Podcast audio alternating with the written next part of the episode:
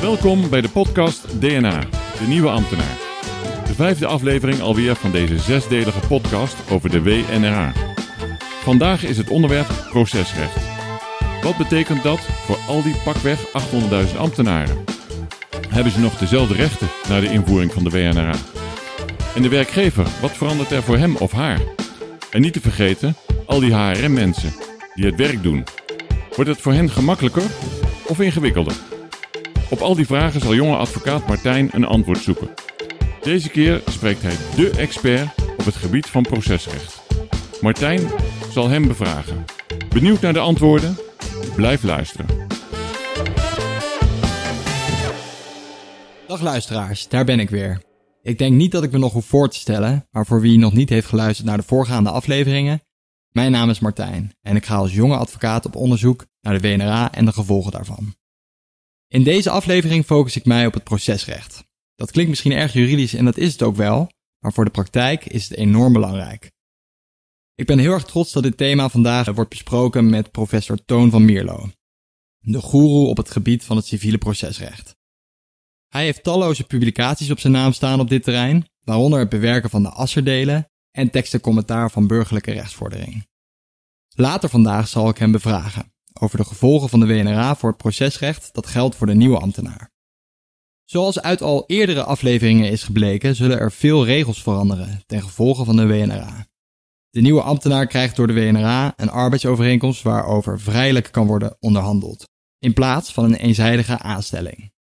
Net als in het huidige stelsel moet de overheidswerkgever op grond van de WNRA een keuze maken uit het limitatieve stelsel van ontslaggronden.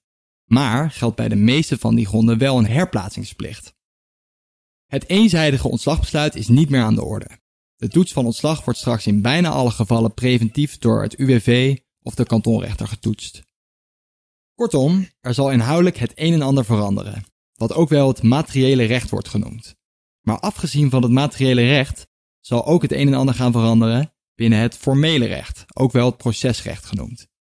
Wat zijn de regels van het spel die nodig zijn om iets voor elkaar te krijgen, het materiële recht af te dwingen? Het procesrecht zal door de WNRA totaal veranderen. Van het bestuursprocesrecht gaan we namelijk over in het civiele procesrecht. De verschillen tussen het bestuurlijk en civiel procesrecht zullen daarom vandaag uitgebreid aan bod komen. Je kan bijvoorbeeld denken aan vragen als wie moet wat bewijzen en welke verplichtingen en mogelijkheden hebben de eiser, vaak de werkgever die wil ontslaan, en de gedaagde, de werknemer. Wordt het voor de nieuwe ambtenaar makkelijker of moeilijker om zijn recht te halen? Kortom, een belangrijk onderwerp waar overheidswerkgevers, PNO'ers, maar ook de nieuwe ambtenaar goed aan doen om zich in te verdiepen. Nou, als jonge advocaat wil ik graag weten hoe dit zit en allereerst kan ik daar maar voor het beste even bij de specialistenraden gaan voor de juridische basis. Hoe is het nu en wat gaat er veranderen? Wat betekent het en is het een grote stap? Nou, mijn kernvraag is in ieder geval: wordt de wijze waarop een partij zijn recht kan halen aangetast door de gevolgen van de WNRA? Voordat ik met de externe en zeer geëerde gast professor Toon van Mierlo in gesprek ga, ga ik eerst even te raden bij mijn patroon Marion van den Brekel.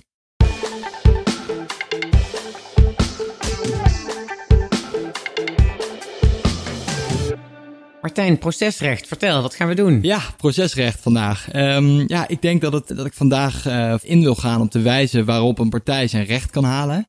En een belangrijk subonderwerp daarin is denk ik het bewijsrecht. En om de WNRA goed te kunnen begrijpen, zoek ik naar die verschillen tussen het bestuurlijk procesrecht en het burgerlijk procesrecht. En vragen die dan bij mij spelen zijn: in hoeverre wordt de toegang tot de rechter aangetast of wordt het juist makkelijker gemaakt? En hoe staat dat in de verhouding tot de rol van de rechter, die in het civiele recht doorgaans eigenlijk meer leidelijk optreedt? Dat zijn vragen die bij mij spelen. Heb jij nog iets daaraan eh, toe te voegen voor, voor mij om uit te zoeken? Nou, ik vind het prima en, en terechte vragen. Ik denk echt dat onze luisteraars behoefte hebben aan heldere antwoorden. Want de verandering van het procesrecht heeft een grotere invloed eigenlijk dan het materiële recht. Hè. Dat is eh, voor overheidswerkgevers belangrijk om te begrijpen hoe het stelsel werkt straks. En waar ze aan moeten, aan moeten, zich aan moeten houden qua op, op allerlei terreinen. Ik denk dat het ook voor de ambtenaren heel belangrijk is, omdat ze daarmee hun procespositie kunnen inschatten. Dus ook dat is, eh, is een, een relevant uh, iets. Maar pas wel op dat het niet te technisch wordt. Ik denk dat dat risico zich er wel in zit. En misschien kan je uh, kijken of je antwoord kan krijgen wat je al zegt op die, de toegang tot de rechter. Ik denk dat dat een belangrijk thema is. Maar ook de verplichtingen van de partijen tot bewijsvoering. Wie stelt bewijs? Hè? Dat is toch het uitgangspunt in het civiele recht. En wat hebben partijen voor rechtsmiddelen? Is dat anders dan nu in het ambtenarenrecht? En heel erg belangrijk, omdat daar ook een risico in zit. Hoe zit het met de termijnen? In het bestuursrecht weten we allemaal dat het eigenlijk alles is standaard zes weken. Maar hoe zit dat in het civiele recht? En misschien is het aardig om uh, aan professor Toon van Mierlo te vragen of de kantonrechters nou echt andere mensen zijn dan de bestuursrechters. Klinkt goed. Ik uh, ga deze vragen voorleggen en uh, ik rapporteer later aan je terug. Marion geeft aan dat het procesrecht misschien nog wel een grotere invloed heeft op de praktijk dan het materiële recht. Dat is nogal wat. Ook stipt zij de rol van de kantonrechter aan. Oordelen zij soms anders? Wordt de toegang naar de rechter eenvoudiger? Maar ook, hoe gaan kantonrechters om met termijnoverschrijding? Ook zal ik inzoomen op de rechtsmiddelen en het bewijsrecht. Omdat het procesrecht niet altijd eenvoudige materie is, heb ik een expert op dit gebied uitgenodigd. Toon van Mierlo is gespecialiseerd in het burgerlijk procesrecht. Hij is partner bij een groot advocatenkantoor en vanaf 1 september 1993 hoogleraar burgerlijk recht en burgerlijk procesrecht aan de Erasmus Universiteit in Rotterdam. En ook nog sinds 2016 bij de Rijksuniversiteit Groningen. Vanwege zijn rijke ervaring als advocaat en professor is het interessant om met hem in gesprek te gaan. Professor van Mierlo, of mag ik misschien Toon zeggen? Zeker, je mag Toon zeggen. Fijn. Um, ik heb eind uh, vorig jaar nog een lezing van jou bijgewoond. Die heb je gegeven in het Bibliotheektheater. Uh, ik hoop dat je vandaag uh, net zo goed gaat spreken als, als die keer. Ik zal het zeggen. Um, allereerst, kan je kort iets over jezelf vertellen? Ik ben Toon van Mierlo, ik ben geboren in 1957 en sinds 1993 hoogleraar hier aan de Universiteit in Rotterdam. En daarnaast ben ik advocaat, ook in Rotterdam sinds 2007, maar al eerder in 88 ben ik in Den Haag in de advocatuur begonnen. Oké, okay, en ik heb ook nog um, gelezen, uh, ik weet niet of het, uh, of het waar is, maar uh, je hebt een lijst aan publicaties, maar daarnaast heb ik ook nog gezien dat je een keer in een interview hebt gezegd dat je tot de vierde klas in de middelbare school eigenlijk dierenarts had willen worden. Zeker. En daarna ja. ben je toch geswitcht naar de rechtenstudie. Ja, uit dommigheid. De studenten hou ik ook vol en voor. We zijn rechten gaan studeren omdat we verder niks kunnen. Ik wilde dierenarts worden, maar in de derde klas middelbare school bleef ik zitten. Dus de tweede, derde klas middelbare school moest ik kiezen tussen A en B. Dat is tegenwoordig allemaal anders met profielen. En toen dacht ik, als ik B kies, dus de exacte kant wiskunde, scheikunde, natuurkunde, dan blijf ik in de vierde klas weer zitten. Dus toen ben ik A gaan doen, heel talig. En aardrijkskunde, geschiedenis, economie. En vanaf de vierde klas wist ik, nou ga ik rechten doen. Maar ja, voor de rest kun je eigenlijk niet zoveel doen met een A-pakket. nee. En wanneer is het toen uh, omgeslagen, of ja, eigenlijk overgeslagen naar het civiele procesrecht? Uh, dat is eigenlijk per ongeluk gebeurd in 1993, toen ik hier als hoogleraar werd benoemd. Oké. Okay. Civiel procesrecht had ik in mijn studententijd gedaan een vak. En daar zei de professor, nou het is al heel knap als je meedoet aan het tentamen. Dat was in het begin van de zomervakantie. Dat is al een voldoende waard. En nou, daar heb ik op ingezet en ik had precies een voldoende, maar ik wist niet wat burgerprocesrecht was. Toen ben ik advocaat geworden en daar heb ik het geleerd. Onze podcast gaat over de gevolgen van de WNRA. Heb je daar ook van gehoord? Zeker, daar heb ik over gehoord en zelfs over gelezen. Er zijn hele mooie bijdrages over verschenen. En um, het brengt wel een aardverschuiving teweeg. Want alle ambtenaren worden ineens werknemers. Dus er zal wel wat meer activiteit gaan komen in de wereld.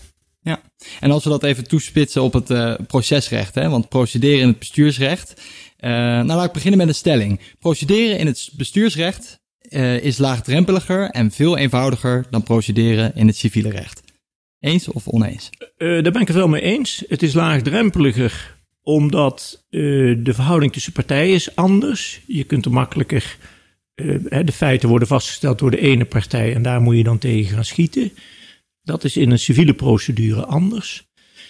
Ik ben niet helemaal op de hoogte wat je aan griffierechten betaalt, maar bij het civiele recht is het vrij hoog, relatief hoog. En ik denk dat bij de bestuursrechten daar minder is. Dus dat zouden twee argumenten zijn om de stelling juist te achten. Oké. En uh, laten we even overschakelen naar het bewijsrecht. Want daar, um, nou ja, daar denk ik toch echt dat er ja, wel verschillen te zien zijn. In het bestuursrecht staat namelijk de vrij bewijsleer centraal. Dat betekent dat in het uh, bestuursrecht eigenlijk formele bewijsregels uh, ontbreken. partijen mogen in beginsel alles inbrengen wat ze zelf willen. En de bestuursrechter beschikt vervolgens over ja, best wel veel vrijheid uh, bij de waardering van hetgeen wat uh, als bewijs is voorgedragen. Is dat anders in het uh, burgerlijk procesrecht? Ja, in het civiele bewijsrecht, dus in het burgerlijk procesrecht, is het anders. Daar zullen de feiten door de beide partijen moeten worden aangedragen. En dat wat je niet als feit aandraagt, of als de een een feit aandraagt en dat wordt door de ander niet betwist, dan moet de burgerrecht op grond van de wet zeggen, dan staat dat feit vast. Een simpel voorbeeld wat ik ook op de colleges gebruik. Stel dat een student tegen mij gaat procederen. Het is natuurlijk heel gevaarlijk om tegen hoogleraren te procederen, want dan kom je niet met je naam in de krant. Maar als je tegen een hoogleraar procedeert en de stelling is. U, hoogleraar, u heeft mij geestelijk beschadigd door de wijze waarop u college geeft. Ik heb mijn studie moeten beëindigen en het is niks geworden met de carrière en mijn schade is X. Als ik in het civiele proces als gedaagde of verweerder daar niet voldoende afstand van neemt, neem, dus die feiten niet ontken, dan staan die feiten rechtens vast. Dus dan krijg je de procedurele waarheid. Terwijl de absolute waarheid, ik heb dat niet gedaan. Dat is, als je van boven kijkt op een zaak, kun je zeggen, nou de absolute waarheid is, is het nou wel of niet gebeurd. En dat is een groot verschil met het, met het procesrecht zoals de bestuursrechter of het bewijsrecht zoals de bestuursrechter dat hanteert. Want die kan zelf op zoek gaan naar feiten, ook al is het niet ontkend. te zeggen, ja, dat kan toch helemaal niet dat die professor dat doet. En dat is wel een groot verschil. Dus je moet als gedaagde of als procespartij in het civiele proces veel actiever en veel beter opletten. Want als je iets niet voldoende betwist, dan staat het rechtens vast. En dat is natuurlijk gevaarlijk. Want dan kun je zaken verliezen. Zeg je dan eigenlijk dat uh, met name degene die moet betwisten daar uh, uh, ja, op moet letten? Of, ja, is, ja, het is de betwistende kant die moet goed moet opletten wat de eisen. Want voor de eiser geldt precies hetzelfde. De eiser zal al zijn feiten moeten stellen die uiteindelijk voor het rechtsgevolg, als we het dan over het arbeidsrecht hebben, als jij de ontbinding van de arbeidsovereenkomst wil hebben, dan zul jij moeten zeggen, nou ja, al die gronden, de A tot en met E, of wat hebben we. Um, ik noem wat, gisteren is er een uitspraak door het Hof den Bosch, heb ik toevallig in de trein zitten lezen, waarbij een werknemster, uh, die werd beticht dat ze uh, agressief was en iemand de keel had dichtgeknepen. De werkgever heeft ontbinding van de arbeidsovereenkomst gevraagd op de grond E. Nou, bij het bewijs is er allemaal gezeik geweest in de lagere instanties. En het gerechtshof zegt nu, bewijs dan maar, werkgever, dat het zo gebeurd is. Nou, daar zie je, daar moet je als hier verzoekende partij, de werkgever, moet je zoveel feiten stellen dat die rechter tot de overtuiging kan komen. Het is zo gebeurd. Of in ieder geval dat je zoveel gesteld hebt dat je zegt, nou, ik denk dat het misschien gebeurt, maar bewijst u het maar. Want de ander ontkent het gemotiveerd. Dat is natuurlijk het, het spel waar het uiteindelijk om gaat. En het is uh, formeel vastgelegd, deze, deze bewijsregels. En die, formeel, die, die regels zijn vastgelegd vanaf 149 tot 200 zoveel. Gaat alleen maar over bewijsrecht in ons wetboek. Vind je dat nou een voordeel of een nadeel dat het dan in het civiele uh, procesrecht uh, allemaal uh, is vastgelegd? Want nu verandert het systeem natuurlijk voor binnen de overheidsrelaties. Gaat dat een voordeel worden dat, dat de bewijsregels dus nu formeel zijn vastgelegd? Ja, als ik naar je eerste vraag, vindt u het een voordeel? Vind jij het een voordeel? Ik weet niet beter, omdat ik niet bestuursrechtelijk procedeer. Ik heb één keer eens een bestuursrechtelijk geantemeerde, of procedure geantemeerd, waarbij ik een een student begeleiden in een bezwaarprocedure over een tentamen.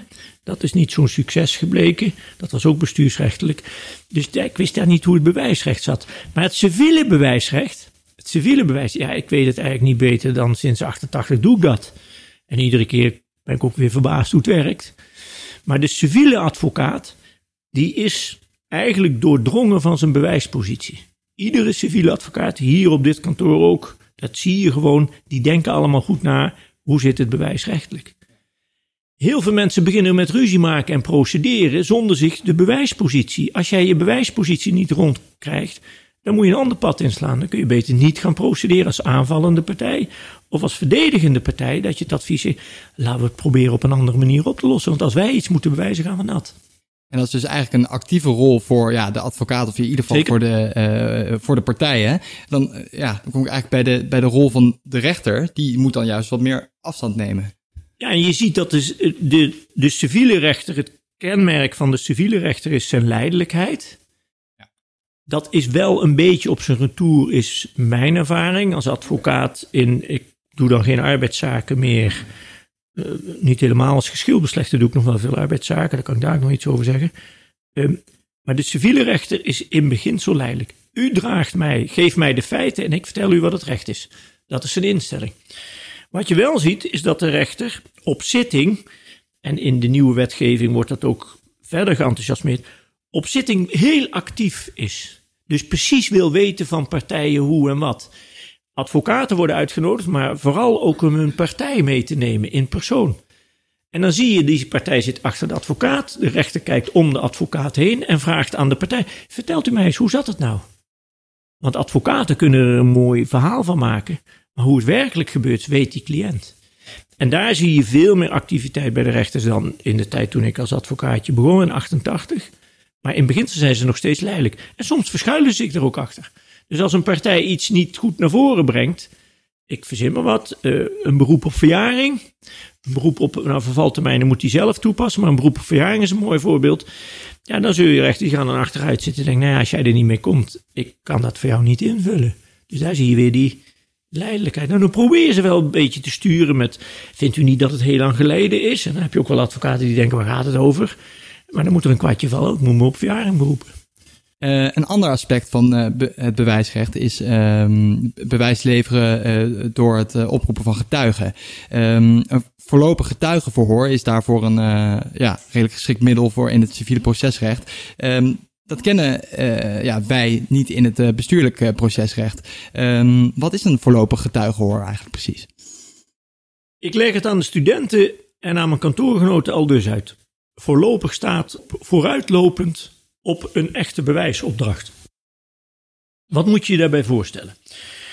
Stel, laten we teruggaan naar die zaak die ik net noemde, die in Den Bosch speelde, van die werknemster die agressief was, die had iemand bij de keel gepakt en er is dus niet een ontslag op staande voet, dat had je ook kunnen doen, maar hier is dan gekozen voor de weg van de ontbinding op grond van E, geloof ik. Nou, als je nou het idee hebt dit wordt natuurlijk een hussel of ze dat nou wel of niet gedaan heeft en is het niet per ongeluk geweest. Dan kun je in het civiele procesrecht vooruitlopend op een bewijsopdracht, vooruitlopend op een procedure, kun je bij de rechter een verzoek indienen. En dan zeg je rechter, zou ik met het oog op mijn bewijspositie, om dat veilig te stellen, met het oog op mijn proceskansen afwegen, zou ik wat mensen mogen horen over dit incident. Daar is de drempel vrij laag. Als rechtspraak van de Hoge Raad dat het in beginsel moet zo'n verzoek worden toegestaan. En wat gaat er dan gebeuren? Dan kun je, hoewel er nog geen zaak is, niet noodzakelijk een zaak is, dan kun je ten overstaan van de rechter allerlei mensen laten horen. En daar, en dat wordt hier ook goed gedaan, heb ik begrepen, daar is juist weer de rol van de advocaat zo van belang. Want je moet, de getuige moet zelf vertellen wat hij weet, wat hij niet weet. Mijn ervaring is dat getuigen zo nerveus zijn dat ze niet weten wat hen gaat overkomen, hoe het op de zitting eraan toe gaat, wat ze nou wel of niet moeten zeggen, al is het maar wat moet ik tegen de rechter zeggen. En als je ze daar goed op prepareert, ja, dan zijn ze iets ontspannender om hun verhaal te doen. En dat verhaal mag je niet manipuleren, dat spreekt voor zich. En het voorlopig getuigwoord wordt allemaal opgeschreven in een procesverbaal. En uiteindelijk kun je daar dan uit opmaken. Nou, die medewerker heeft verklaard dat ze inderdaad bij de keel werd gegrepen. Die mevrouw die, hè, die het gedaan heeft, nou eigenlijk een zwakke ontkenning, maar ze, ze, ze, ze heeft het niet keihard ontkend. Het is dus eigenlijk een extra hulpmiddel om, uh, om je bewijs rond te om, om je bewijs rond te krijgen. En ook om, om te zorgen de, dat je niet onverhoopt gaat procederen en dan zou je op het eind van de rit, en de civiele procedure bij de kantoorrechter, nou pak een beetje een maand of negen, dat, nadat je dat je een beslissing hebt, dat de rechter zegt, ik geef u nu een bewijsopdracht, en dat dan eruit komt dat je eigenlijk het niet kunt bewijzen, ja, dan moet je niet aan die procedure beginnen. Het is alleen maar efficiëntie. De termijnen uh, in het bestuursrecht uh, ja, zijn van openbare orde en meestal uh, zes weken. Zijn de termijnen in het ehm, civiele procesrecht, zijn die strikter of hoe moeten we die zien? Nou, ze zijn niet zozeer strikt, ze zijn wel anders. de termijn voor het hoger beroep is bijvoorbeeld drie maanden, dat is standaard. Als je bij procedures waar het om een dagvaarding gaat niet verschijnt, dan krijg je een verstek. Dan heb je vier weken om daar weer iets tegen te doen. Dus dat zijn soortgelijke termijnen. Ze wijken wel af. Dus je moet ook rekening houden als de WNRA, als die in werking treedt, dat de termijn, dat er een ander termijnenregime gaat spelen. Die zes weken zul je nog wel terugzien uh, in gewone civiele procedures, niet bij de kantonrechten. Bij de kantonrechten zijn het vaak procedures voor, of termijnen voor de wisseling van stukken, is vier weken in de regel. Nou, dat zijn die termijnen voor de wisseling van de stukken, dat zijn in beginsel harde termijnen, maar daar kom je nog wel eens met een bijzondere reden overheen. Dus daar kun je uitstel vragen. Maar bijvoorbeeld de termijn voor hoger beroep of de termijn voor de verzetprocedure, die zijn snoeihard in het civiele proces. Daar geldt de zogenaamde ijzeren regel. Als je er maar één dag overheen bent, dan is het gebeurd met je. Dus dan ben je niet ontvankelijk in je andere, eh, in je rechtsmiddel, in je instantie. Nou, dat is denk ik iets soortgelijks met het bestuursrecht, maar de termijnen variëren wel, dus wijken af van hoe het in het bestuursrecht gaat. Ja, dus daar moet wel echt heel goed op gelet daar worden. Moet je, daar moet je enorm goed op letten. En dat vergt, ja, ik, ik zeg het telkens, dat vergt als je eenmaal in procedures verzeild raakt als werkgever, hè, dus met name het bestuursorgaan, wat dan de werkgever in de nieuwe setting is, dan zullen de juristen A, moeten zorgen dat ze goed geschoold zijn bij het bestuursorgaan. En B, in het begin denk ik, vooral bij de advocaten die al bedreven zijn in het gewone arbeidsrechtelijke procesrecht, het civiele procesrecht, om daar een goede connectie mee te houden. Want doe je dat niet, dan loop je geit een keer uit de rails zonder dat je het weet. En dan is het fataal. We hebben al even gesproken over um, nou, de verschillende rechters, de bestuursrechter tegenover de kantonrechter. Is de kantonrechter, is dat nou eigenlijk ja, een ander soort mens dan uh, de bestuursrechter, vind jij? Um, als ik, ik heb veel voor kantonrechters geprocedeerd. Als ik een kantonrechter moet schetsen, dan zijn het hele praktisch denkende juristen. Die vakinhoudelijk erg goed zijn. Die denk ik minder formeel zijn, maar dat is een beeld wat ik heb op afstand van de bestuursrechter. De bestuursrechter is in mijn beleving veel formeler denkend iemand in formele kadertjes. De feiten zijn door het bestuursorgaan vastgesteld. Hebben ze al twee rondjes naar gekeken? Ja, daar kan ik verder niet zoveel meer aan doen. Ehm, dus ik denk dat ze veel ja, soepeler, dat klinkt een beetje gek, maar veel praktischer ingerichte studenten of uh, rechters krijgen dan wat ze gewend zijn. Nou, dat is goed om te weten. Ja, en die dus ook wel actiever zijn, er beter en bo meer bovenop zitten op de zaak. Dat is mijn beeld. Uh, dank daarvoor. Dan heb ik eigenlijk nog één slotvraag voor jou, uh, Toon. Heb jij nog concrete tips op het gebied van procesrecht voor de overheidswerkgever of misschien zelfs voor de nieuwe ambtenaar? Uh, ja, de tip is, maar dat zou ook, ook voor iedere procederende partij, als je in een procedure A, eerste tip, vermijd zoveel mogelijk procederen. Van procederen, iedereen wordt er moe van en op een gegeven moment weet niemand meer waarom doen we het eigenlijk. Dus in arbeidsrechtszaken meer schikken? Probeer het onderling te regelen. Voor werk Nemers houden rekening mee. Iedere werknemer gaat er uiteindelijk uit als ze hem eruit willen hebben. Dan kost het een beetje geld. Maar ga niet het toneelstuk zitten spelen om maar zo hoog mogelijk de prijs te krijgen. Want dat breekt, is mijn ervaring in de tijd dat ik arbeidszaken deed. En ik deed veel ontbindingszaken. Dat gaat uh, werknemers op een gegeven moment niet in de koude kleren zitten. Maar ja, moet je het dan al bij voorbaat opgeven als nee, werknemer? dat moet je niet doen. Maar dan moet je zorgen dat je iemand inhuurt die dat voor jou doet. En dat is een beetje de taak die jij als advocaat hebt, of die jouw kantoor als advocaat of andere kantoren. Het ontzorgen, het probleem is er. Het wordt niet jouw probleem, maar je kunt het wel het probleem wegnemen bij degene wie het aangaat. En uiteindelijk zal een advocaat in de regel beter weten wat de markt is hè, voor de prijs wat, waar je voor kunt settelen dan een individuele werknemer. Die overkomt het één keer. En een beetje advocaat in deze praktijk, die heeft het meermaals gedaan. Toon, hartstikke bedankt voor vandaag. En uh, wie weet tot de volgende keer. Nou, we komen graag nog een keer terug.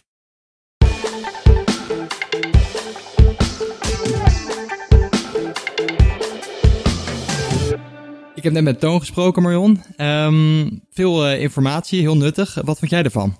Ja, ik vond het een ongelooflijk leuk, uh, leuk gesprek. Uh, Toon weet het natuurlijk ongelooflijk goed te brengen en ook nog met humor.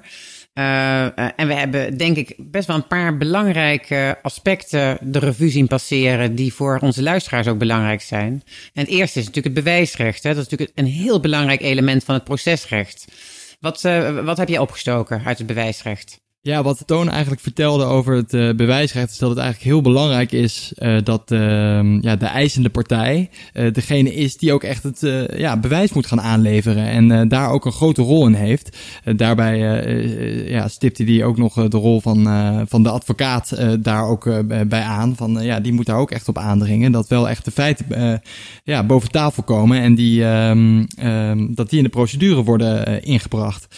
Tegelijkertijd had hij het er ook over dat als er dan feiten zijn uh, uh, ja, gesteld uh, en in de procedure zijn ingebracht, dan moeten die wel betwist worden door, ja, door de andere partij. Volgens mij is het daar eigenlijk wel het grootste uh, verschil en ook misschien wel het grootste risico voor straks zowel werknemers als werkgevers, is dat als de feiten in het civiele recht niet betwist worden, dat ze dan in beginsel door de rechter worden aangenomen. En dat is in het bestuursrecht natuurlijk echt anders. Hè? In het bestuursrecht kan de rechter natuurlijk daar een veel actievere rol in spelen.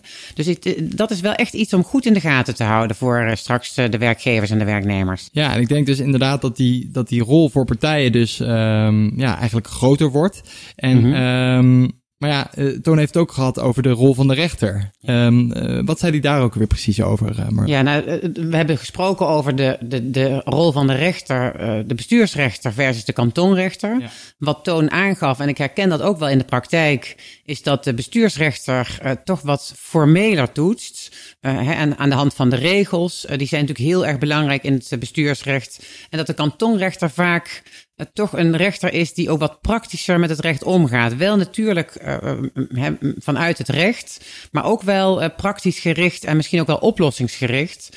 En dat was een, um, denk ik ook een belangrijke nou ja, conclusie van Toon en ook iets om rekening mee te houden in de praktijk. Zeker. En ook dat hij zei, uh, ja, de rechters zijn eigenlijk van oorsprong um, leidelijk, maar hebben toch eigenlijk in dat proces naar die, naar dat zoeken naar dat bewijs toch wel een, ja, ook wel een, toch een iets actievere rol dan uh, uh, hoe het ja, in de theorie ja, hij noemt als voorbeeld dat rechters vaak en kantonrechters ook vaak de partijen bevragen in plaats van de advocaten, omdat de rechters vaak van de partijen willen horen hoe het precies gegaan is. Nou vind ik dat ook wel iets wat je in de bestuursrechtspraktijk ook wel ziet. Hè? Dat rechters inderdaad ook de partijen vragen stellen uh, als zij willen weten hoe het met de feiten zit. Maar ik denk wel dat het wel klopt dat rechters, uh, nou ja, op een, op een actieve manier, kantonrechters op een actieve manier in het proces staan. Ja, en natuurlijk de, uh, ja, eigenlijk de nieuwe manier van, uh, van bewijs krijgen. Het voorlopig getuigenvoor. Ja. Dat heeft de Toon ook goed uiteengezet. En ja. dat is denk ik een goede manier om ook uh, ja, bewijs te kunnen vergaren in een procedure. Ja. Wat je in bestuurs, bestuursrecht ziet,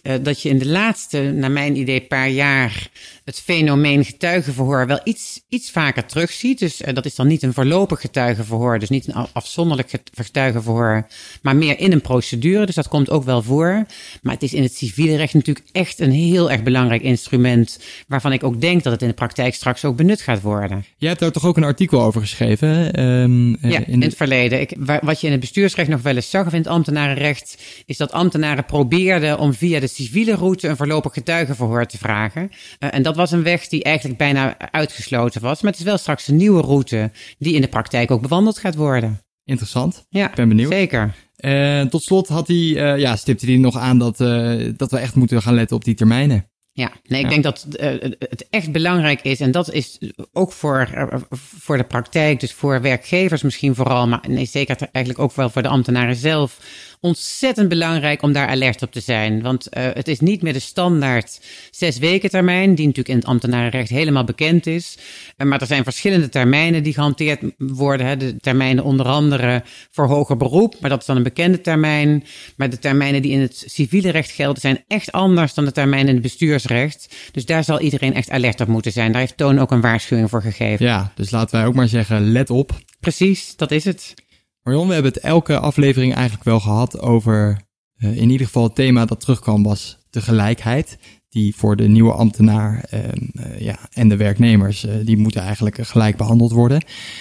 Um, maar wat we nog niet hebben behandeld is de integriteitsnormen die voor de nieuwe ambtenaar zullen gelden. En die eigenlijk ja, niet direct voor de werknemers uh, zullen gelden.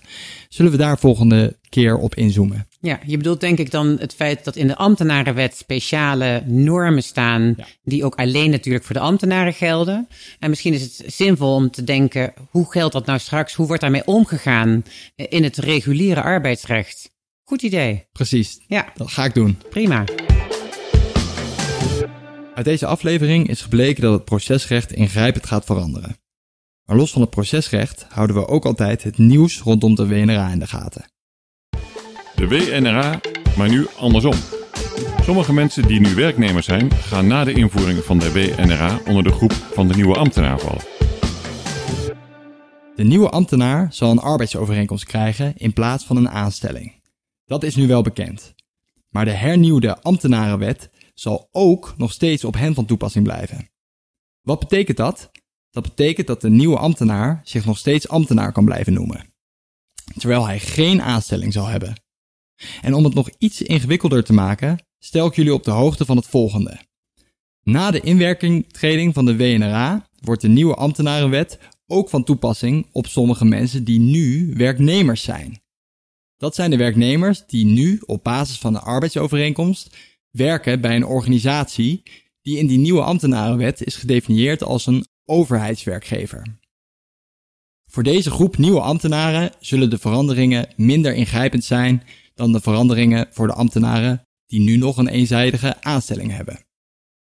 Nou, een voorbeeld van die uh, overheidswerkgevers uh, is bijvoorbeeld het UWV, het Uitvoeringsinstituut Werknemersverzekeringen, de Sociale Verzekeringsbank, de Nederlandse Bank, TNO, de Stichting Autoriteit Financiële Markten, het Centraal Bureau Rijvaardigheidsbewijzen, Cultuurfondsen, de Stichting Vervangingsfonds en Stichting Participatiefonds. Dan zijn we nu bij het einde van deze podcast gekomen. We hebben vandaag uitgebreid stilgestaan bij de veranderingen van de formele regels. Volgende keer gaan we een thema behandelen die expliciet ziet op de arbeidsverhouding binnen de overheid. Integriteit. Integriteit kan het vertrouwen in de overheid maken of breken. Het is dus belangrijk dat ambtenaren, bestuurders en volksvertegenwoordigers integer zijn. Er zijn regels en gedragscodes ontwikkeld om die integriteit zoveel mogelijk te borgen. In de volgende aflevering ga ik onderzoeken of en in hoeverre de WNRA zorgt voor een verandering in die integriteitsregels van de arbeidsverhoudingen binnen de overheid.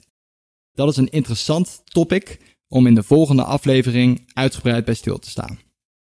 Dit was alweer de ene laatste aflevering van onze podcast. Volgende keer gaan we het hebben over integriteit. We hebben dan ook weer een bijzondere gast. Laat ons weten wat je van deze podcast vond door een recensie achter te laten in je podcast-app en abonneer je om op de hoogte te blijven van nieuwe afleveringen. Voor meer achtergrondinformatie kun je ook terecht op www.vandenbrekeladvocaten.nl